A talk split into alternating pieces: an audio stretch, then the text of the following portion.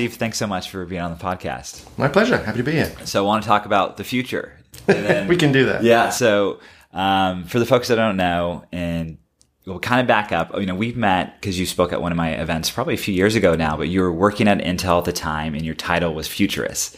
And there's a few of you there. There was like a futurist group, right? Well, there were two of us, two, two. futurists, me and Brian David Johnson. Okay. The great Brian David Johnson. Yeah. So I know both of you have since uh, left Intel, but obviously that's a title that grabs people's attention and kind of like, what the hell is that? And that's a job.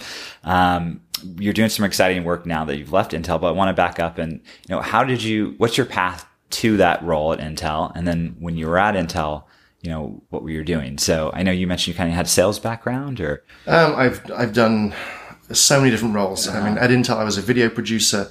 Um, I ran the internal communications group for a little bit. Um, uh, spent time in engineering. I'm trained as an engineer. Okay. Uh, a lot of time in marketing, in the business, uh, in manufacturing. So a complete range of experiences, which I think is part of being able to be a good futurist. You have to understand a business from beginning to end. You have to understand how it communicates, how it operates, uh, how it imagines what's next. Um, and putting all of that together allows you to be a futurist. Now, how do you, what do you do as a futurist? It, being a futurist is not about predicting the future. It's a common fallacy, and uh, you get called futurist, futurologist. If right. you're in the UK or Australia, they call it futurologist. What it essentially means is you uh, project trends, and you look at the intersections of those trends, and you figure out what are the possibilities in a certain time frame. And so it's not about predicting what will happen; it's about pro- projecting what could happen and what is possible for somebody to go and build in a certain time frame. Mm-hmm. So Intel had the foresight to invest in this, so people like you can, you know, not only internally but externally. So, what was kind of the charter of your got you and Brian's kind of role there, and, and whatever you can share some of the work you guys did. Sure. So, um, designing a chip. I mean, Intel is known dun, dun, dun, mm-hmm. for designing uh, chips that are the hearts of either servers that are the backbone of the internet or like the Mac that's sat in front of you recording this interview right now. Um, they're the brains of a computer. And to, to design those brains um, from initial sort of brain fart of an engineer to chips rolling off a production line in hundreds of millions of units is about a seven year process. So in order to target those chips and make sure that they're able to do the things people want to do with them, um, we were looking at about 10 years so that we were getting ahead of that process. And so it's projecting what are the likely usages that people will have for technology? How will it combine in their lives in 10 years from now? So that's a lot of spending time understanding people. Mm-hmm. And so being a good futurist is not just about understanding technology trends. That is not enough. It's, it's required, but not sufficient. You have to understand technology trends, business trends. So how will that technology get paid for? Mm-hmm. And how will that technology make new business models possible? And then most importantly, how will people incorporate that in their lives? What problems does it solve for them? So, um, Brian, David Johnson and I, the two futurists at Intel, were part of a broader group focused on understanding people. So I was in a group of social scientists, ethnographers, yeah. cultural anthropologists, right who would spend time in people's homes or in people's cars to understand how they live their lives and what is the environment that the technology you're imagining will fit in with and how will people use it or not. Yeah, and I, what's fascinating is one of your former colleagues too, uh, Genevieve Bell. I've seen her talk, and just like you're saying, she was trained as a cultural anthropologist, so she would show pictures of like the the stuff that people had in their trunks, right? And she would, you know, you and her, her, and Brian would, you know, go from there to to figure out these trends and how people interact with these things, and it was it was fascinating. Yeah, so. if you look at somebody's car, it is not the way that it was when it rolled off the lot. Mm-hmm. It's a living ecosystem, mm-hmm. and that's why the ethnographers would dump out the contents of people's cars onto a white sheet mm-hmm. and then take photographs of it. And you can look at those contents and learn something about people's lives. It's a bit like doing an archaeological dig. Yeah. You know, and you find artifacts and think, oh, I, I can get a feel for what this yeah, person no was judging like. though, right? no, well, yeah. It's yeah. amazing what you find in people's cars. Right. But yeah, unless you understand that a car, for example, is an ecosystem in which life happens, mm-hmm. you, it's not just a thing to get people from A to B. Things happen in the car other than that. Right. Um, and you, unless you understand that and you understand how a person lives their lives, perhaps the solutions that you're designing are the solutions you're designing for yourself, Right. um, and not solutions that you're designing for the masses or for a particular target segment of people. So was there this community of, of futurists at other kind of brands and companies? I mean, you guys were specific what you guys do in technology, but um, you know, I'm curious. Was there like like did Nike or General Motors have these people? Yeah, yeah, they do. Um, so, and it, increasingly more, more so. Um, major companies are taking on a futurist or a group of futurists. They may not call them that. They may be strategic planners, uh, maybe foresights people. Um, but essentially it's that. It's getting out beyond the core business. Um, in terms of a time frame and figuring out what could and should the company be doing next. right. And there is so much, and I hate using this word because it's overused, but there is so much disruption coming um, in every sector. And it used to be that, you know, you could stand in your sector and look at you know, the media segment, for example, and go, oh, look at all that disruption happening over there. Uh, how awful that must be for them. Yeah. And now it's coming everywhere else. And it's coming in healthcare, it's coming in retail in droves, uh, it's coming in agriculture. So sectors that were, for whatever reason, more stable are now becoming unstable and changing dramatically. And so every one of these sectors is now going, okay, we need to, if we don't understand this, and our competition does. Mm-hmm. Doesn't matter how big we are, what our legacy is of, you know, 50 or 60 or 100 years in this sector, unless we wake up, then someone's going to eat our lunch because the world will change. Yeah, and I want to dig deeper into specific sectors um, that I'm interested in, but also some of the folks that listen. Um, a lot of them are in the marketing space, so we'll talk about that. But um, so you know, you're at Intel, and you laughed, and we were chatting before this that you're working with a lot of companies now um, on that strategy. So, what are some of the major, if you can share? Um, sectors you're working in, but also some of the things they're concerned about that they're bringing in to kind of help their teams. Um, so, I mean, I work in every single sector you could imagine. Yeah. That's one of the things I've really enjoyed since I left Intel a year ago is the variety of different companies I've been able to work with. Um, so I've worked at everything from a major theme park brand. Um, I'm under NDA, so I'm not going to reveal exactly who that is. Uh, to um, you know, hotel companies, doggy daycare companies, um, you know, real variety of companies that I talk with to help them imagine how might their business model change um, based on technology. Do, th- does the business model still work five years from now? You know, you have disruptive technologies like blockchain, for example. Um, blockchain enables you to create trust between strangers where trust doesn't exist. And historically, that's been done with brokers, whether that is a stock exchange or an escrow person or a real estate broker. Um, you might not need any of those people anymore once you use blockchain. Wow. If you can establish trust. So every sector um, is looking at major disruption. The other thing that is interesting is sectors are colliding. So you've already seen the collision of healthcare and retail start to happen. If you wander around the Pearl District where we're recording this Yeah. interview, um, I mean, almost every corner has some sort of retail healthcare outlet. Um, banking and retail obviously collided a while ago, but you're seeing almost every sector start to bleed together. Um, logistics and retail is a huge disruption um, with drones and self-driving cars and vans. Um, what Starship Technologies is doing, for example, is very interesting. So it's not like I look at an individual sector and say, well, what's going to happen in agriculture? Yeah. You can't look at it on its own anymore. You have to think about it as, okay, what's going to happen to the food supply chain, which includes the cold chain logistics, how it will get packaged in retail, how it will end up in a restaurant, um, and, and the interplay along that whole chain.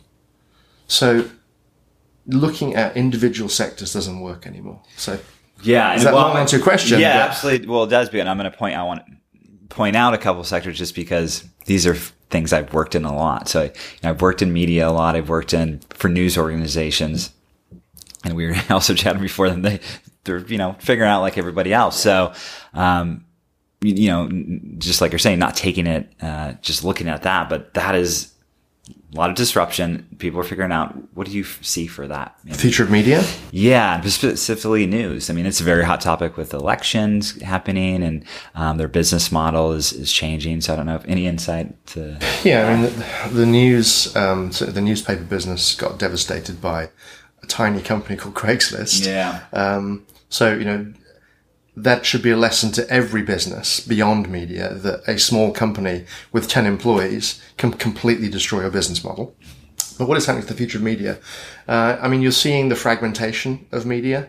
At the same time, you have these giant companies with all these media properties. Um, slowly, you know, channels are turning into apps. Mm-hmm. Um, the ability to subscribe to just the media that you want so you have the media stratifying that way. That's creating the ability for people to surround themselves with the media that they want, whether that is the news that they want based on their political bias or outlook, or the content that they, they enjoy. Um, there are some technologies I think that are going to c- continue to change the landscape. I mean, streaming was a big one for the media sector. Uh, virtual reality, augmented reality, mixed reality gives storytellers a new canvas upon which to tell stories. I think that's going to be fascinating. Oregon Story Board here in town, yeah. uh, doing some interesting exploration work in that area. Um, and I think you know we are challenged. We live in a time of fake news or purported fake news. Right. Mm-hmm. Um, I mentioned blockchain. Blockchain could play a role there to be able to record when things happened, to be able to link that back to a source um, and to be able to have sort of a train that goes back to a fact mm-hmm. and to be able to record that as a fact. Mm-hmm. And then when you can, when you tell stories, to be able to link back to those in a way that's not just a random link to a random website, but is recorded as fact by in, in a blockchain somewhere. Yeah, and I mean, this is something blockchain's been around for a while, and it's just I'm on LinkedIn quite a bit, and my feed is a lot of these marketers, and it's like the very hot topic of marketing right now too.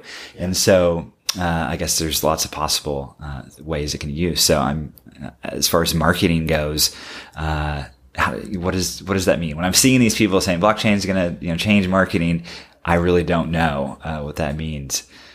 Yeah, I've not thought about it too much in the sector of marketing. Yeah. To be honest, I, am more focused on blockchain in healthcare. Mm um, blockchain in logistics, um, even blockchain in media. Um, Imogen Heap, uh, recording artist, mm. has created a company, an organization, to use blockchain as a way to underpin a fair trade music system.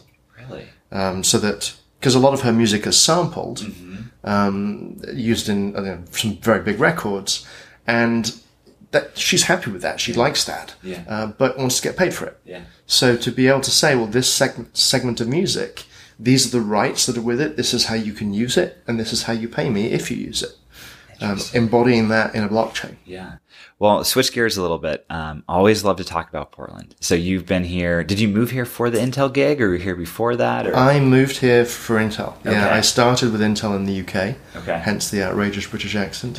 um, but I moved here actually 20 years ago this week. Wow. Yeah. Yeah. And so now, I mean, you really could live anywhere in the world for what you do, and you work with companies, uh, you know, globally and nationally a lot. So, what keeps you here, and what's um, what do you love about it? And uh, we'll talk about kind of the growth too. But, yeah. yeah. I love Portland. I mean, I, I chose to move here. I worked for Intel in the UK and I would come here on business through the 90s. And I liked it enough that I asked to be relocated. So I came for an 18 month assignment and I never went home because I liked it so much. Yeah. I mean, I, I, like that it is a small, big city. Um, that it has, you know, most of the services I need. It, it has a vibrant uh, and progressive culture. Mm-hmm. I like that I can talk to people in a bar or a restaurant here and strike up a conversation, and they're going to be fairly well informed. That's yeah. that's important to me as a, as a citizen of the city, and just the quality of life. I mean, I came from Britain, where there's a pub culture and there is a a brewery culture here, way more Yeah. vibrant than it was when I first Yeah. moved here. Uh, but also, you know, it's very easy to get out in the countryside and go hike and Yeah. explore all the wonderful things that Oregon has to offer. Right, and that's becoming more popular. Obviously, as we, we grow, and uh, there's because of that, business wise, there's a lot of cool companies moving here, startups, but also um, you know, a lot of bigger companies opening satellite offices here. So, are there any? I don't know how tuned tune you are with some of these new startups coming. Are there any ones that really are you exciting for you, or that you kind of keep in touch with? It's or? not particularly individual companies. It's the sectors that are interesting to me. That we are attracting, you know, healthcare um, startups who are looking at innovations in healthcare. Um, the, I mean, the biotech sector is pretty good here, and I think there's going to be a lot more in the next ten years if the Portland Development Commission and other sort of development organs of the Right. of the com- of the um, the state uh, kick in. So you're going to get a lot of biotech, genetic engineering, um, but also green tech, and that's good to see. I mean that that is consistent with the the heartbeat of the state. Yeah. Um, that it makes sense that green tech is going to you know evolve more here and then propagate across the company, across the sorry across the country, Yeah. and across the world from Portland. Yeah, I'm excited. I mean, there's, uh, you know, I mentioned to you, I'm meeting with uh, Skip Newberry, who's the president of Technology Association of Oregon tomorrow. So I want to try to get out of him a few specific companies, but there's a lot of cool stuff happening here. And, you know, um, what that means for bigger companies, we still have this vacuum, right? We have like a few big companies, Intel, Northern being one of them, uh, and a couple other ones, but there's really not a, lar- a lot of large employers here. So, um, when you worked for Intel, did you, how did that, was that a plus or, or minus? Or, I mean, just as far as getting talent or, you know, talking with colleagues, other people or, um, Yeah, I mean Intel pulls talent from all over the country, all over the world. yeah. um, it can be hard. I mean, Intel is the biggest non-governmental employer in Oregon, and the sets of skills that they need, some of them are very particular. And so, when I was hiring, I was a manager there for many years. Um, yeah, it can be hard to find the right talent, but that means you have to search sometimes globally. Right. Um, but I think the people at Intel in the management team um, often feel a responsibility to the state as well.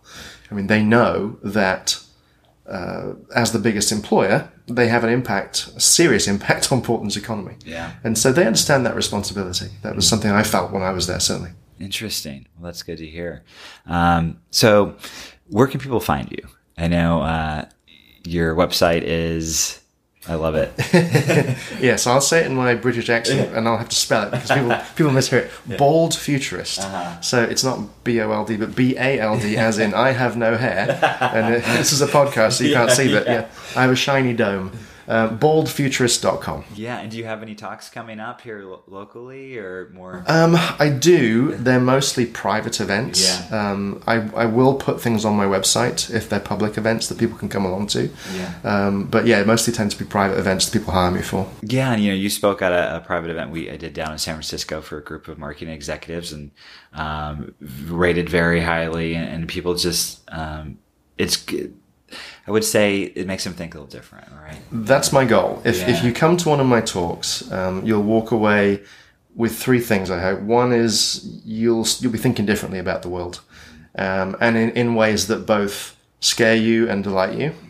Um, you'll come away with some stuff to talk about your next cocktail party. I saw this bald British guy, and he said, um, and third, hopefully you have some fun. Yeah. I mean, I try and make sure, you know, you saw me speak, I try and make them fun so that they're not dry, you know, what's going to happen in the future with lots of bar charts Yeah. and, well, we're not going to have enough water and, Right. you know, oh, uh, some futurists out there can be fairly dry. Right. Um, but, uh, yeah, that's, that's the goal is that people come away with new ideas on how to reinvigorate their business. hmm And I love your website. You say no bullet points.